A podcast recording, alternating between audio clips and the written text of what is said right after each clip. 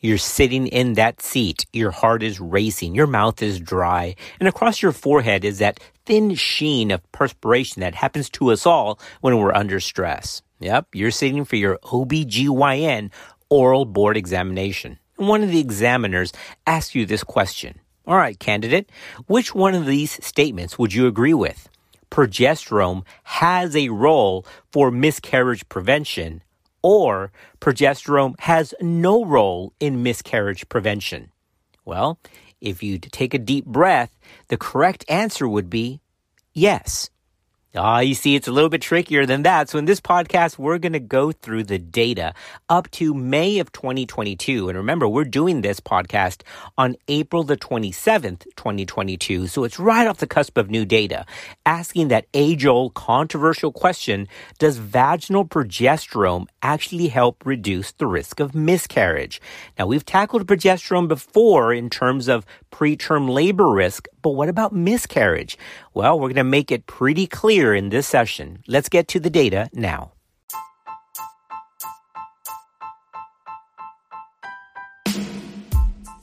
Howdy, this is Natalie Bublitz, PGY1 at Texas A&M University, and this is Clinical Pearls. Before we get into the data, I do want to thank our podcast community for reaching out after our recent podcast on vaginal progesterone for preterm birth, because I've had several questions come in on the same issue, which is, look, I'm glad we talked about progesterone for preterm labor in men. Has that thing gone through the gauntlet? But what about progesterone for miscarriage?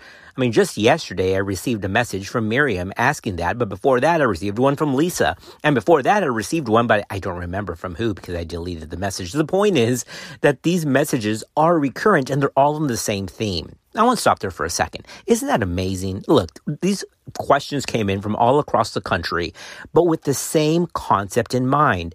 What about progesterone for miscarriage? And isn't that wild? See how we're all kind of uh, uh, bred, we're all kind of trained in the same manner of thought. All right, we've talked about progesterone for preterm birth. Now, the thing that would follow next is that sister discussion, so to speak, about progesterone and miscarriage. And I love that because these are all people who don't know each other, but all can come together through this site, through this venue, and kind of talk about these clinical issues. I love it. I think it's great. Uh, yesterday, I received Miriam's text when I was at a volleyball game for my daughter, but we're always accessible, and it is one of my passions. And so, of course, we responded. And I thought, you know, that again is a great podcast topic. So let's get into this now because there's a lot of things that are happening with the most recent data just coming out of ACOG's most recent clinical meeting, which was May of 2022. This is an ever evolving story. And at the end, I'm going to give you my take on it, but we're going to cover some big highlights on this topic so we can all get to a, well, to some sort of consensus about whether we would recommend this to patients or not. I mentioned in the Progesterone for Preterm Birth podcast that was right before this one that this story has been one of a torrid, ironic love story. Well, that's the case for progesterone and preterm birth. And it's also the case for the use of progesterone for miscarriage protection because there's a lot of twists and turns there, but we're going to try to make heads or tails out of this. And the truth is, well, we can. We have information to guide us and definitely come up with a consensus. Even the name of the original hormone, progesterone, is based on its progestational activity. I mean, that's what the hormone means. Now, before pregnancy, progesterone, remember, is secreted by the corpus luteum, and that promotes the development of the secretory endometrium, which is characterized by immunomodulatory, paracrine, and endocrine effects that supports the implantation of an embryo. Then in early pregnancy, progesterone is critical for the maintenance of that pregnancy. Excising the corpus luteum early in pregnancy results in decreased progesterone levels and can result in miscarriage. That happens when the corpus luteum is removed under about seven or eight weeks. But between seven and eight weeks, or seven and nine weeks, there's a luteal placental shift. This occurs when the placenta now takes over as the main progesterone producing organ to sustain the pregnancy. So as a result, removal of the corpus luteum after nine weeks is not thought to affect the pregnancy in any way. Everybody good? So progesterone super important when non-pregnant to support the implantation of the embryo and in early pregnancies all corpus luteum driven up until about 7 to 8 weeks. But after 9 weeks the placenta is now functioning as the main source of progesterone to sustain the pregnancy. Low progesterone levels have been associated with an increased rate of miscarriage, but here's the clinical conundrum. Here's the catch. Whether these low levels are the cause of or the consequence of a failed pregnancy is still unknown. All right, so that's the catch. Remember, there's a lot of, of intricacies that goes into maintaining a pregnancy. So put to put all the weight on just progesterone is just not fair. And that's why we don't know if the low progesterone causes a pregnancy loss or is a result of an already doomed gestation. Nonetheless, due to progesterone's progestational nature, it has long been desired to find out whether or not progesterone can help ward off miscarriages. Now, as a spoiler alert, you know, it's obviously not that clear cut because if that was the solution to all miscarriages, obviously everybody would be put on progesterone and miscarriages would not happen. Obviously, that's not the case. Early pregnancy loss affects anywhere from 20 to 25% of pregnancies, and there's just not much we can do about it unless they meet a specific patient characteristic. And we're going to talk about that in this podcast because, if anything, this one subgroup of patients may be the one to benefit from vaginal progesterone. Just as a point of recall, remember that the most common cause of early pregnancy loss is chromosomal abnormalities. They account for about 60% to 70% of all early miscarriages. But they happen to be less prevalent in women with more advanced gestations or women who have recurrent pregnancy loss or RPL. Let's park here with RPL for just a bit to go over some brief information that's going to be helpful. ASRM, remember that's the American Society of Reproductive Medicine, defines recurrent pregnancy loss as a loss of a pregnancy that's happened two or more times. Now, this is a problem. It's a little disconnect from the criteria used for antiphospholipid antibody syndrome, which is one of the possible causes of recurrent pregnancy loss. Because if you recall, one of the criteria for antiphospholipid antibody syndrome is three or more early gestational losses. So there's a disconnect, and that's why some of the studies get kind of gray because it depends on how you re- how you define early recurrent pregnancy loss. ASRM uses two or more. However, the criteria for antiphospholipid antibody is three or more. We're talking about recurrent pregnancy loss because that's going to be one of the issues that we're going to have to tease out here. Because when we talk about progesterone for miscarriage, there really are two camps. Those who present with vaginal bleeding alone in the first trimester and have no previous history, in other words, just a regular old threatened AB, or those who present with a history of recurrent pregnancy loss and also happen to have a threatened AB.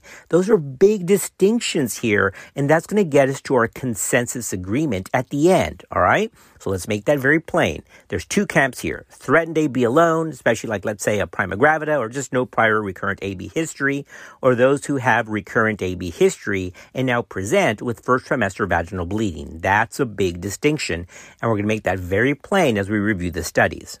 Remember that the workup for recurrent pregnancy loss requires a search for autoimmune conditions like antiphospholipid antibody syndrome or endocrine abnormalities like diabetes or thyroid abnormalities. It requires a search for uterine structural issues like perhaps big submucosal fibroids or a septate uterus and also includes that search for balanced chromosomal translocations. So you just can't go, oh, you've lost a bunch of pregnancies. I get it. I'm going to give you progesterone. We still have have a duty to do an evaluation for RPL. Oh, and talking about recurrent pregnancy loss, remember that neither ACOG nor ASRM state that inherited thrombophilias is part of that recurrent pregnancy loss workup.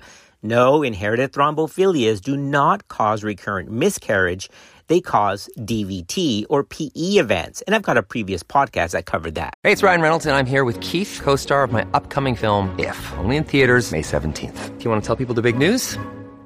All right, I'll do it. Sign up now and you'll get unlimited for $15 a month in six months of Paramount Plus Essential Plan on us. Mintmobile.com slash switch. Upfront payment of $45 equivalent to $15 per month. Unlimited over 40 gigabytes per month. Face lower speeds. Videos at 480p. Active Mint customers by 531.24 get six months of Paramount Plus Essential Plan. Auto renews after six months. Offer ends May 31st, 2024. Separate Paramount Plus registration required. Terms and conditions apply if rated PG. Another day is here and you're ready for it. What to wear? Check. Breakfast, lunch, and dinner? Check. Planning for what's next and how to save for it?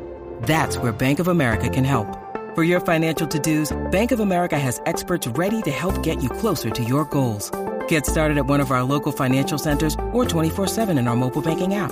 Find a location near you at bankofamerica.com slash talk to us. What would you like the power to do? Mobile banking requires downloading the app and is only available for select devices. Message and data rates may apply. Bank of America and a member FDIC. All right, now let's tackle the evidence. Ironically, the three most telling studies all start with the letter P, which is appropriate since we're talking about progesterone, I guess. The three studies are the PRISM study, PROMISE study, and then the latest, whose results were just unveiled in May of 2022, is the PREEMPT study. Now, in addition to those, we're also going to review a 2021 practice guidance update released from the NICE. Now remember, that's not US, that's European, but the NICE or NICE guidelines are a respective authority, so we're going to see what they have to say on the subject. And of course, we'll circle back to ACOG's statement on the subject. As you know how we do things, we're going to walk down this in terms of publication history, like we're walking down the tunnel of history and evidence. Ready? So let's start in 2015 with the release of the Promise trial. This was a large trial that evaluated 836 women all with a history of three or more pregnancy losses. So remember, we talked about the camps of study of, of participants or the camps of patients that we're going to do for our patient selection. So for PROMISE, this was specifically for those with recurrent AB. All right, so we're going to see if progesterone works in that population according to the study. I kind of like the study name, right? Promise, like, oh, you've got three losses at least. Um, now we're going to promise to help you get another live birth. Kind of makes sense to me. Oh, by the way, quick side note never promise that you're going to get a patient another live birth because, yeah, we just don't have that power or authority. Patients in this PROMISE study received 400 milligrams of micronized progesterone twice daily, so 800 total, from the time of a positive urine pregnancy test until 12 gestational weeks. The relative risk for live births after 24 weeks of gestation in the progesterone treatment group was 1.05. Yeah, not great. And the confidence intervals crossed one. Remember, that kind of means, yeah, kind of more left to chance. The confidence interval was 0.94 to 1.15. So here's what the numbers look like. The live birth rate in the progesterone group was 66%, and in the placebo was 63%. Now, they did find something significant that a post hoc subgroup analysis based on the number of previous miscarriages, either three or four or more, showed a non significant trend towards increased efficacy with increasing number of previously miscarriages. So what does that mean? Well, it wasn't great results. In other words, yeah, probably not more than chance, but in those women with high number recurrent miscarriages, there was a non-significant trend towards increased efficacy. All those are fancy words to go, well, there was no adverse effects. It didn't cause miscarriage. And maybe, just maybe, in those with high number recurrent miscarriages, maybe it could help. I know, I know, it's not great data. But wait a minute, we're not done. But wait. There's more. Now let's move from that study to 2019 with the PRISM trial. No, not prison. Sometimes it's my Hispanic accent, I guess. It's prism, like light goes through a glass as a prism. P R I S M. This was a large multi-center randomized double-blind placebo-controlled trial. Man, that's a lot of words. The study involved over 4,000 women that were between the ages of 16 and 39 these candidates, these study participants, all presented with vaginal bleeding in the presence of an IUP, and they had to be less than 12 weeks along. Well, what happened? Well, the relative risk of ongoing pregnancy at 12 weeks with 400 milligrams of twice daily vaginal progesterone, again, wasn't really great results. It was 1.04 with a confidence interval of 1.01 to 1.07. Meh, not great, but thankfully it wasn't any worse, but it just seemed to help maybe a little bit. But here's the catch. A more pronounced effect was seen in those with a history of three or more miscarriages. So that kind of confirmed what was found with the original PROMISE trial.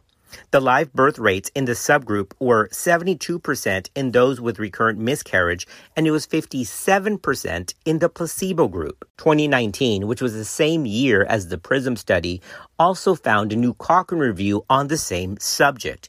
Well, Cochrane concluded, look, a lot of the quality of this evidence is low to moderate quality, but based on what we can see, quote, we believe that evidence from randomized controlled trials state that giving progesterone medication may help to prevent miscarriage for women with previous recurrent miscarriages. End quote. So Cochrane took the stance of, look, if they have recurrent miscarriage based on the available data, yeah, even though it's not great data, it may potentially help. Now let's leave 2019 and get to 2020. In 2020, a new critical analysis of those two main studies, PRISM and PROMISE, was done, and they were published in the Gray Journal, that's the American Journal of OBGYN. The lead author was Arri Coomarasamy. Now, here's what these authors, and it's a big group, it's a big research base, here's what they said after relooking at the data. According to this critical reevaluation, the authors concluded that in women with a history of previous miscarriage who presented in the first trimester with vaginal bleeding, the use of progesterone 400 milligrams twice daily actually seemed to have some benefit. So based on the 2020 review, these authors say, hey, it's worth a shot in that patient subpopulation, recurrent miscarriage and who present with vaginal bleeding. Remember, that's going to mean a lot in this next section coming up. All right. Well, that was all that was needed to offer some hope. And the following year in 2021, this led to a NICE practice guideline update. Remember, again, this is from the UK and it comes from the NICE. In November of 2021, NICE updated their clinical guidance that covered the management of threatened miscarriage in the first trimester. NICE recommended offering vaginal micronized progesterone twice daily until about 16 weeks, which was a little bit longer than most studies had actually recommended, because most stop at 14 weeks, the end of the first trimester. But they did find that in that population, those with a previous miscarriage and who were currently experiencing first trimester vaginal bleeding, that the use of vaginal progesterone may help. Everybody get that? So, in other words, those with a history of recurrent miscarriage alone without vaginal bleeding, no benefit was found for that group. Nor was benefit found for those who presented with vaginal bleeding in the first trimester of threatened AB, but without a history of recurrent AB. So that subpopulation that seems to have benefit for vaginal micronized progesterone are those with a history of previous loss and now who present with threatened AB vaginal bleeding. Well, podcast family, as we get toward the end of the podcast, it would be nice to stop there, wouldn't it? We seem to have our patient population that would benefit the most and call it a day. But it's not that easy, of course, because in May of 2022, at the ACOG annual clinical and scientific meeting, new data come up. They presented the results of the preempt study, and so let's cover that now. Man, just when we thought we had an answer, here comes the preempt trial. This was a multi center, double blind, randomized study, and it called into question the previous evidence that suggested that progesterone could actually help. The preempt trial was conducted between 2016 and 2020, and it compared 200 milligrams of micronized progesterone vaginally administered nightly from presentation in the first trimester all the way to 34 weeks. Now here's the catch. Remember, this was 200 milligrams, while other study used 400 milligrams or 400 milligrams twice a day. Most would stick with 400 milligrams twice a day as the usual dose. I think that's pretty high, but that's what the data was that showed some benefit. And this was compared to a placebo. This trial involved women with vaginal bleeding and an IUP at less than 14 weeks on presentation. But here's the catch. This excluded women with recurrent pregnancy loss. So again, everybody jumped on the preempt study just a couple of months ago that, oh, progesterone doesn't work, but it specifically excluded women with recurrent pregnancy where all of the other data seemed to show benefit. Now remember, so even though we're not going to be able to draw a conclusion of progesterone use in recurrent AB, it still gives us some idea on whether overall it helps in those who present with threatened AB alone. So what did they find? Well, you can guess it. Yep, it found no significant difference in those who received progesterone compared to placebo. But they also saw no adverse issues on the maternal or the fetal side. So it didn't hurt, but it also didn't help. Now remember, here's a catch. This is only in those women who presented with first trimester threatened AB vaginal bleeding and no miscarriage history. This study was presented in May of 2022 as an oral abstract, and it actually earned second place at the conference for the data, so that's pretty exciting. So what's the take home from this new study, the preempt trial that just came out May of 2022? Well, the take home is very easy in those women who present with threatened AB alone without any previous history, progesterone does not work. Well, that's exactly what the NICE guidelines said. So everybody thought that NICE was wrong when the preempt study came out because it said, look, it doesn't help, but that's a different population. So NICE was actually onto something the, with its 2021 practice guidance update because it shows in those with previous miscarriage history who also have vaginal bleeding, vaginal progesterone may be of benefit. All right, podcast family, now that we're at the end, what does ACOG say? Well, not much. ACOG kind of leaves most of this discussion to ASRM, but ACOG does have this statement. Look, there's limited evidence that it works. We're unsure may be considered in those with previous miscarriage with AB. So it's a little softer stance than NICE has, but they definitely don't make a strong recommendation not to use it or definitely to use it. So it's a very soft call. But again, the data show that in those patients with recurrent miscarriage who present with a threatened AB with vaginal bleeding, progesterone may be an option, excluding any other possible sources. This assumes that you've already done a workup and haven't found anything else. So for those with a negative workup, that's the first thing. Second, with a previous history of recurrent miscarriage. And then the third, who actually present with threatened AB vaginal bleeding in the first trimester. That's that specific subpopulation where this can be helpful.